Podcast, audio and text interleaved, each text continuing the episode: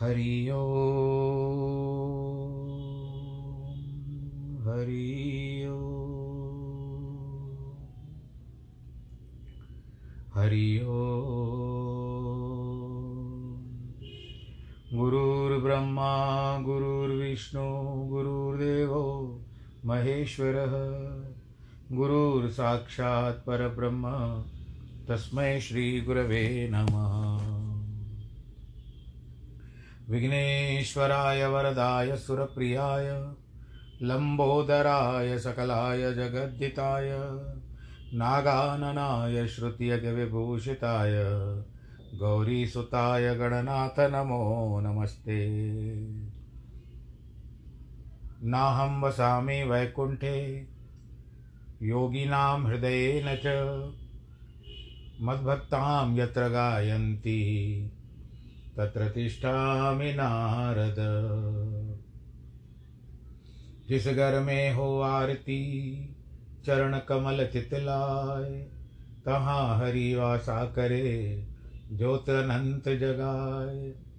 जहाँ भक्त कीर्तन करे, बहे प्रेम दरिया, तहाँ हरि श्रवण करे, सत्यलोक से आए। सब कुछ दीना आपने भेंट करूँ क्या नाथ? नमस्कार की भेंट लो, जोड़ू मैं दोनों हाथ। जोड़ू मैं दोनों हाथ, जोड़ू मैं दोनों हाथ।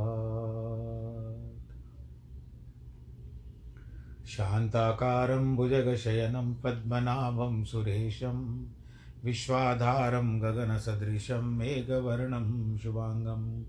लक्ष्मीकान्तं कमलनयनं योगिविरधानगम्यं वंदे विष्णुं भवभयहरं सर्वलोकैकनाथं।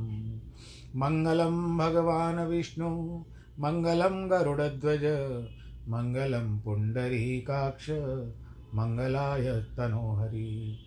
सर्वमङ्गलमाङ्गल्ये, शिवे सर्वार्थसाधिके, शरण्ये त्र्यम्बके गौरी नारायणी नमोऽस्तु नारायणी नमोऽस्तु ते। नारायणी नमोऽस्तु ते। श्रीकृष्णगोविन्द हरे मुरारे, हे नाथ नारायण वासुदेव। श्रीकृष्णगोविन्द हरे मुरारे, हे नाथ नारायण वासुदेव।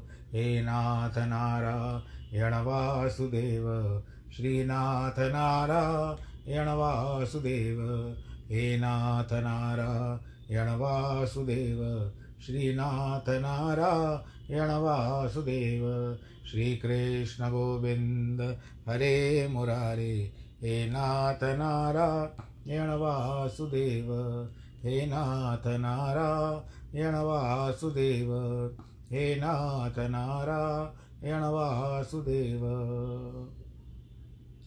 नारायणं नमस्कृत्यं नरं चैव नरोत्तमं देवीं सरस्वतीं व्यासः ततो जय। मुदीरयेत् कृष्णाय वासुदेवाय हरे परमात्मने। प्रणतक्लेशनाशाय गोविन्दाय नमो नमः।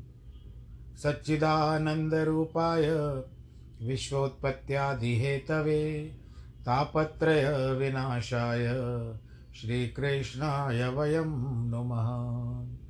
यं प्रव्रजन्तमनुपे तमपेतकृत्यं द्वैपायनो विरह कातर आजुहावः। पुत्रेति तन्मयतया सर्वो विनेदोस्तं सर्वभूतहृदयं। मुनिमानतोऽस्मि। मुनिमानतोऽस्मि। मुनिमानतोऽस्मि। बोलो कृष्ण कन्हैया, लाल की जय। श्रीमद्भागवत महापुराण की जय। प्रिय भक्तजनों, चलिए उस नाव पर, भागवत की नाव पर बैठ करके, जो मोक्ष का मोक्ष का हमारा, मोक्ष बन करके, हमारा सहारा बन करके आइए। ऐसे नहीं कि मोक्ष, हम उसी बात को समझें कि मृत्यु के बाद ही मोक्ष होता है। नहीं, मुक्त, मुक्ति ऐसा भी होता है कि संसारिक संसारिक अड़चनों से भी यदि मुक्ति मिल जाए तो हम उसको भी मोक्ष समझेंगे। क्योंकि चार पदार्थ हैं, धर्म, अर्थ, काम मोक्ष। मोक्ष एक लौकिक रूप का होता है, एक अलौकिक रूप का होता है। जब आप इस लोक को छोड़ करके ऊपर जाओ तो जब भगवान करें, आपकी आयु संपूर्ण लेकर के जाओ। जब आप आयु छोड़ करके, संसार में व्यक्ति छोड़ करके जाएगा तो उस समय में वो अलौकिक मुक्ति होगी। लौकिक मुक्ति है कि संसार की अड़चने जब घेर लेती है चारों ओर से, उस समय में भगवान जी से यही प्रार्थना करना कि हमको प्रार्थना करनी है कि भगवान जी, हमको इनसे सारे दलदल में फंस चुके हैं हम, इनमें से निकालो। अब सुखदेव जी महाराज कहते हैं, परीक्षित, अब उत्तरार्ध आरंभ होता है।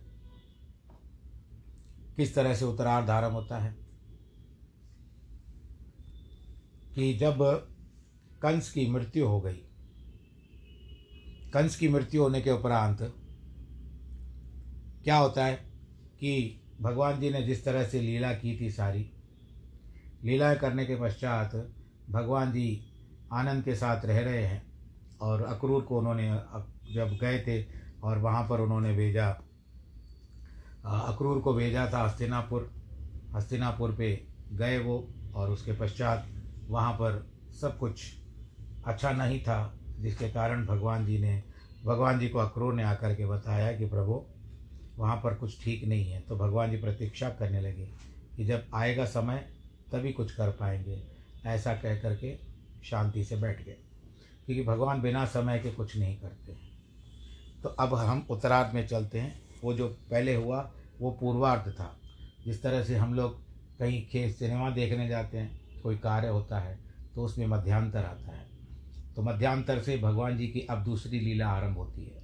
क्योंकि यहाँ से भगवान जी का जो लीला वर्णन है, वो यहाँ थोड़े दिन में मथुरा का है और उसके बाद भगवान जी द्वारका गमन करेंगे।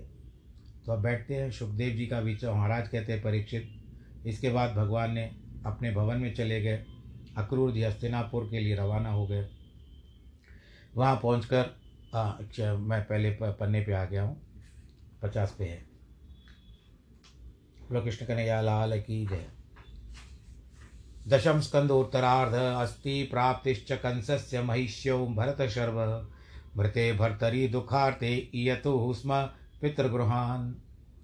सुखदेव जी कहते परीक्षित, कंस की अस्थि और प्राप्ति नामक दो पत्नियाँ थी, जो उस दिन कंस की मृत्यु के समय भी वर्णन किया था। कंस का मतलब क्या होता है? कंस का अर्थ होता है अभिमान, हिंसक। एवं कंस इति उच्चते जो हिंसा करे उसका नाम कंस है। वह हिंसा ऐसे करता है कि किसी वस्तु को देश, काल से परिच्छिन्न करके मैं बना लेता हूँ। ये उसका नाम अभिमान है अभी तो मान परिमाण। जिसके चारों ओर मान हो, परिमाण हो, और देश, काल, वस्तु में जो मैं कर ले, वो होता है अभिमान। वह दूसरे से अपना अलग थलग कर देता है, चारों ओर चहार दी, चहार दीवारी बना देता है। हम ब्राह्मणों क्षत्रियो न भवामी। मैं ब्राह्मण हूँ, क्षत्रिय नहीं हूँ। तुम क्षत्रिय मतो भिन्न तो क्षत्रिय मुझसे भिन्न है आदि। अभिमान केवल जाति का नहीं, कुल का, कर्म का, विद्या का, बुद्धि का, अनेक प्रकार का होता है। परिच्छेदन ही इसका नाम है। वह अभिमान बड़ा भारी हिंसक होता है। जब अब कंस की आस्ति और प्राप्ति नामक दोनों पत्नियों का स्वरूप देखो, अस्थि मानो, इतना ही हमारे पास है। इतने में हम, इतने में हम मालिक हैं और प्राप्ति माने आगे इतना और प्राप्त करेंगे। इसमें अभिमान लगा रहता है। इसी कारण क्या कहते हैं? कंस की अस्थि प्राप्ति नामक पत्नियाँ जरासन की बेटियाँ थी। जरासन मगध का राजा था। उसने अपने अधीनस्थ राजा के साथ बड़ी सेना इकट्ठी करके मथुरा मथुरा पर चढ़ाई कर दी। लेकिन वह युद्ध में बुरी तरह पराजित हुआ। अपमानित होकर के लौटा। उसने सत्रह बार युद्ध किया। हर बार नए उत्साह से आक्रमण करता, हार जाता। जब हारता, वह उपेक्षा पूर्वक छोड़ दिया जाता। उसी समय नारद जी का भेजा हुआ काल्यवन आया। जरासंध और काल्यवन दोनों मिल गए। इनके उपरा रूप में दो दो विपत्तियाँ एक साथ मथुरा पर मंडराने लगी। लेकिन भगवान ने दो तो बड़े कौतुकी हैं। उन्होंने समुद्र के भीतर द्वारका का निर्माण कर लिया। मथुरा में एक नई लीला कर डाली। बोलो, कृष्ण कन्हैया लाल की जय वे बाघ खड़े हुए भगवान बड़ी बड़ी विद्याएँ आती है। कभी कभी कुछ का बोल देते हैं और कभी कभी बिना बोले कर देते हैं। अब सत्रह बार तो हार गए थे। जरासन एक बार तो बलराम जी ने पकड़ लिया था मारने के लिए, परंतु भगवान जी ने रोक दिया। कहते, दाऊ, इसको नहीं मारना है, क्योंकि ये द्वेष के कारण और सारी सेना इकट्ठी करके आया। हमारा कुल हमको तो दैत्य कुल खत्म करने के लिए ही जो, यानी भी बुरी विचार के लोग हैं उनका संहार करना ही हमारा काम है। तो घर बैठे काम होता है, छोड़ दीजिए। तो सत्रह बार आया, अठारहवीं बार भगवान जी ने क्या किया, युद्ध में भागने लगे। अभी वो भी बात आती है, युद्ध में भागने लगे तो कहते, तू क्यों पीठ दिखाता है आज इस भाग भाग क्यों भाग क्यों रहा है? ऐसा कहते कहते, भाग गए। उस दिन से भगवान जी का नाम रणछोड़ हो गया था। तो इस तरह से अब भगवान जी ने पहले पहले क्या किया?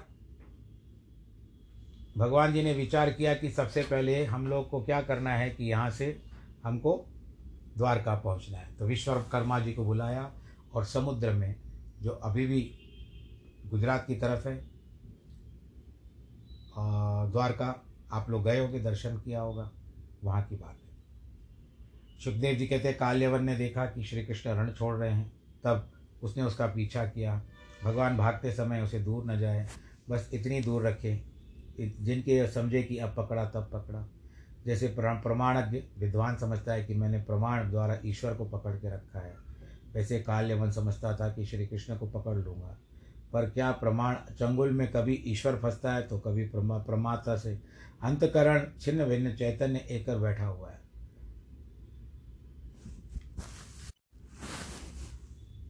यद्यपि कालवन काल्यवन बड़ा वेगवान था, फिर भी कृष्ण को पकड़ नहीं पाया। बोला, अरे, तुम यदवंशी होकर भागते हो, पर कृष्ण ने उनकी बात का कोई जवाब नहीं दिया। देखो, हर बात का जवाब नहीं देना चाहिए, कोई अंट संट बोलता हो तो बोलने दो।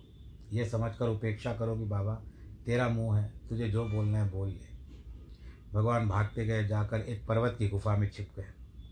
वहाँ मुचकुंद सो रहे थे। काल्यवन समझा कि कृष्ण है यहाँ पर सोने का बहाना कर रहा है। उसने लात मारी, तुरंत मुचकुंद उठ गया। उसकी आँख खुली और जैसे उसने क्रोध से काल्यवन को देखा, उसकी आँखों से अग्नि निकली और वो जल करके भस्म हो गया।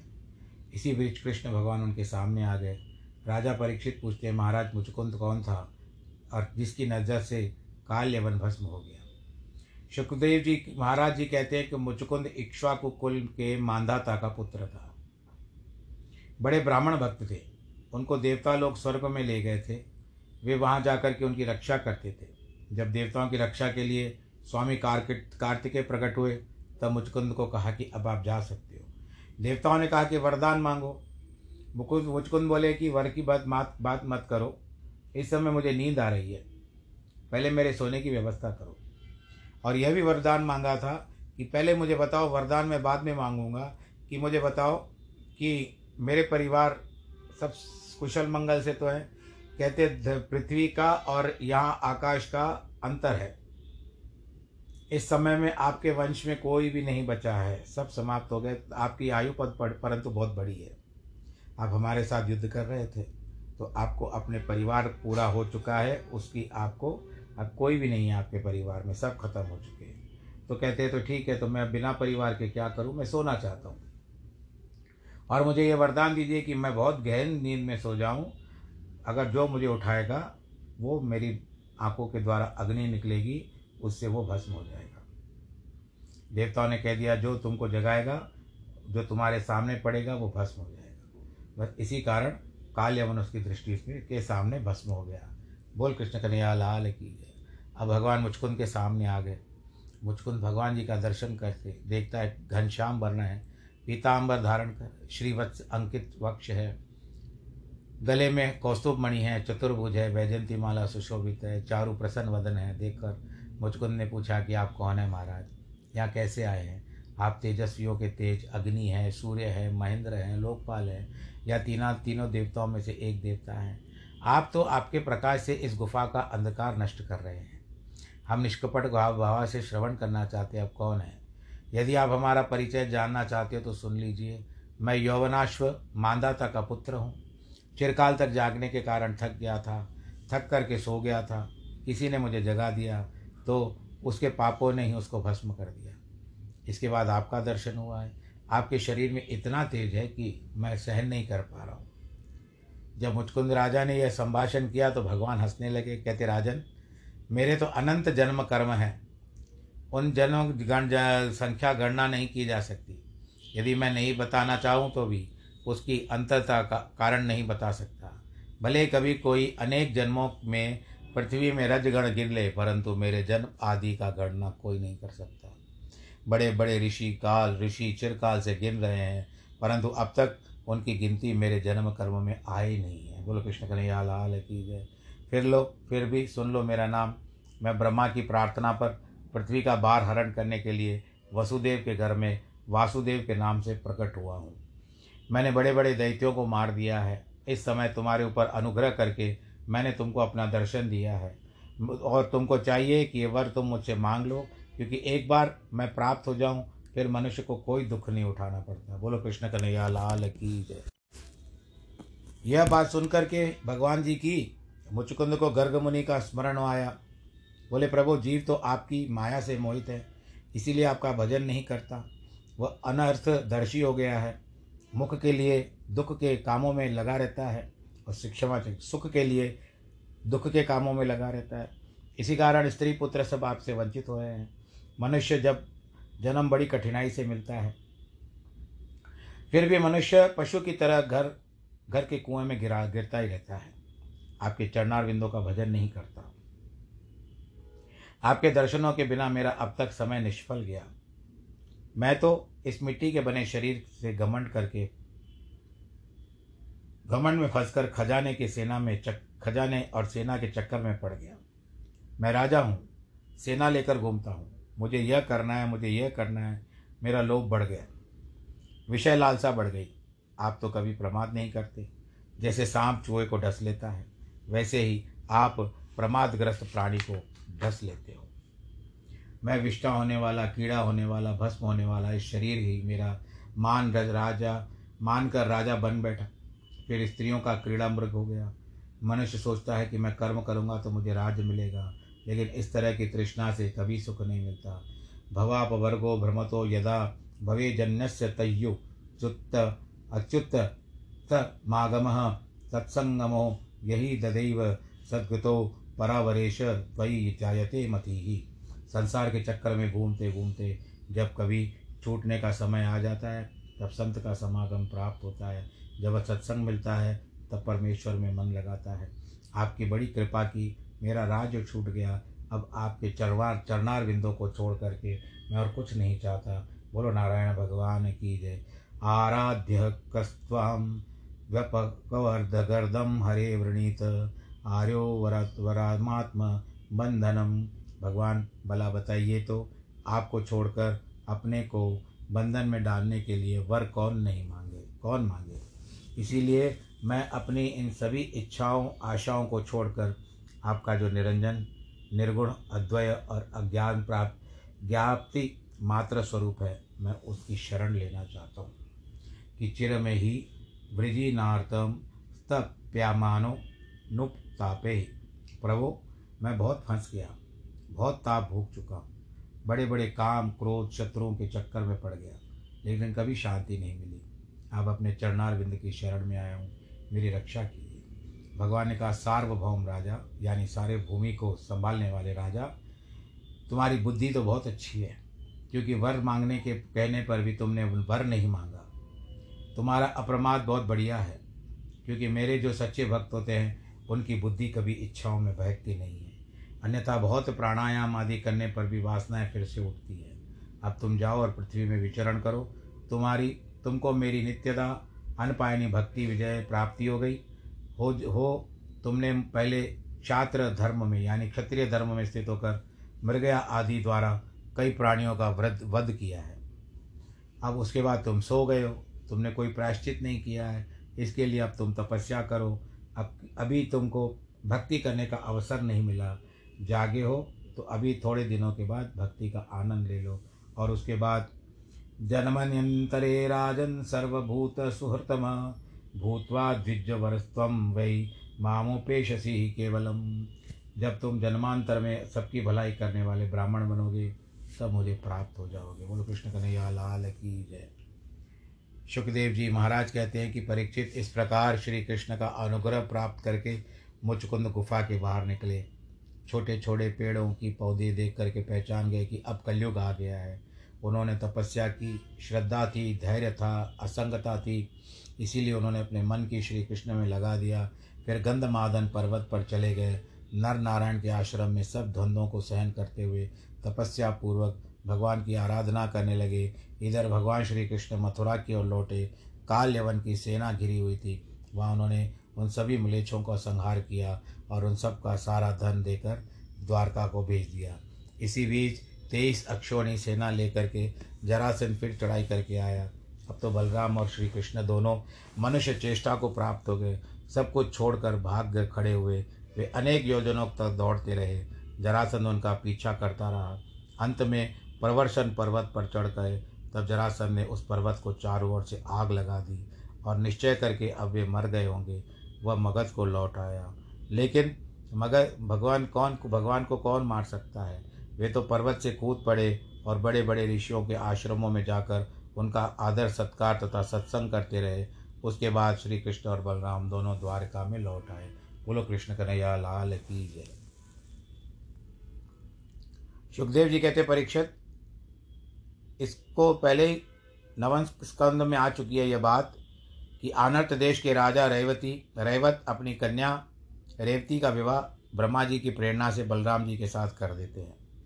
उसके बाद भगवान श्री कृष्ण की विदर्भ देश की राजकुमारी भीष्मक नंदिनी रुक्मणी को उनके स्वयंवर में बलपूर्वक हर लाए, उनसे विवाह कर लिया और उस स्वयंवर में समारोह में शिशुपाल तथा उनके पक्षपाती नरेश शाल्व आदि भी आए हुए थे।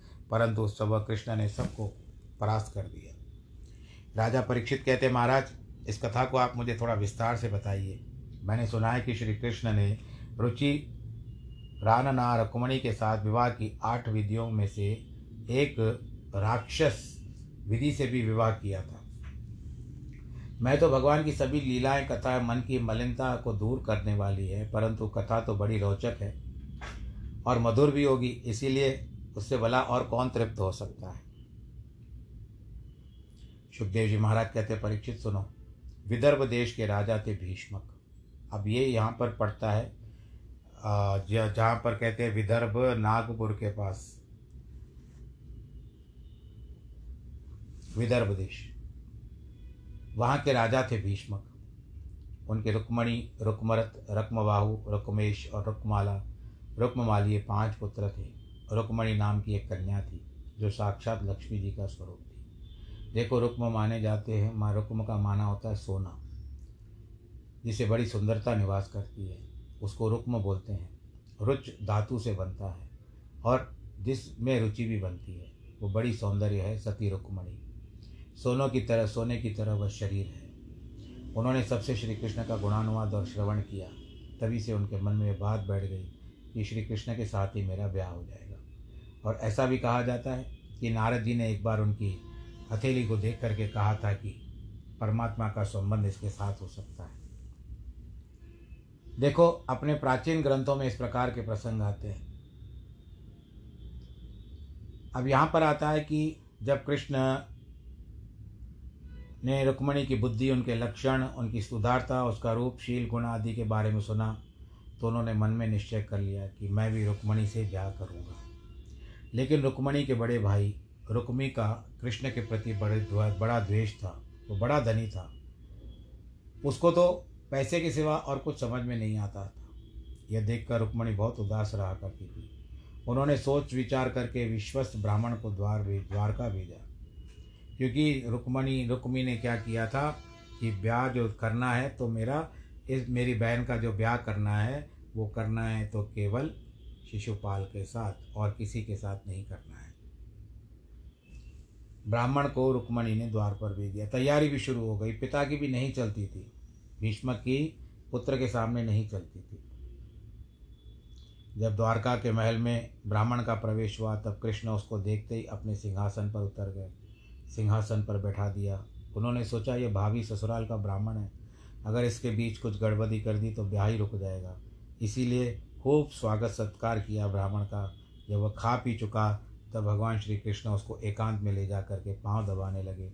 उसे इस तरह की बातें की कि मानव विवाह के लिए उतावले न हो। मन में तो उतावले थे, व्यग्र भी थे, परंतु उनकी बातचीत में ऐसा कोई लक्षण न न था। कृष्ण ने कहा, भाग, ब्राह्मण देवता, आप इतना बड़ा मार्ग तय करके आए हैं। आपके राज्य में सुख तो है, धर्म पालना की सुविधा तो है जिस देश में ब्राह्मण को धर्म पालन की सुविधा होती है, वही राजा संपन्न होता है। ब्राह्मण के मन में भी संतोष होना चाहिए। जिस देश में विप्र संतुष्ट होकर निवास करते हैं और निरंकार शांत होते हैं, वही देश श्रेष्ठ है। आप बताइए, आपके राजा से राजा प्रजा का मंगल है या नहीं? अब आप इतना लंबा मार्ग तय करके आए हैं, तब उसके पीछे कोई ना कोई तो आप बात ले करके आए हैं। गुप्त तो कोई बात होगी, इसलिए तो बता दो हमको धीरे से बता दीजिए कि हम किसी को भी ना बताए फिर। इस प्रकार कृष्ण के जब निवेदन कर चुके ब्राह्मण से तो उन्होंने सारी बातें बता दी। देखो, यहाँ रुक्मणी के पत्र का उल्लेख नहीं है, केवल संदेश का उल्लेख है। संदेश साधुओं के लिए एक दिव्य वस्तु है। वे बड़े प्रेम से इसका पाठ करते हैं।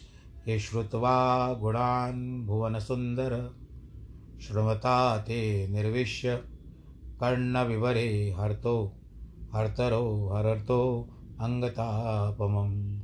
रूपम दृशा, दृशिता, दृशि, मतामखिला तलाभम त्वय्यच्युत विशितम चित्रम पत्रम में। ब्राह्मण बोला, रुक्मणी जी ने कहा है, ये भुवन सुंदर, आपके गुणों का हम श्रवण, हमने सुना है, श्रवण किया है।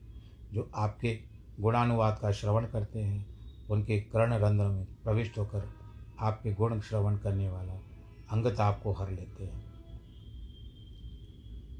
उनके लिए आपका रूप अखिलार्थ लाभ है, अर्थात उसमें धर्म, अर्थ, काम, मोक्ष चारों पुरुषार्थों की प्राप्ति होती है।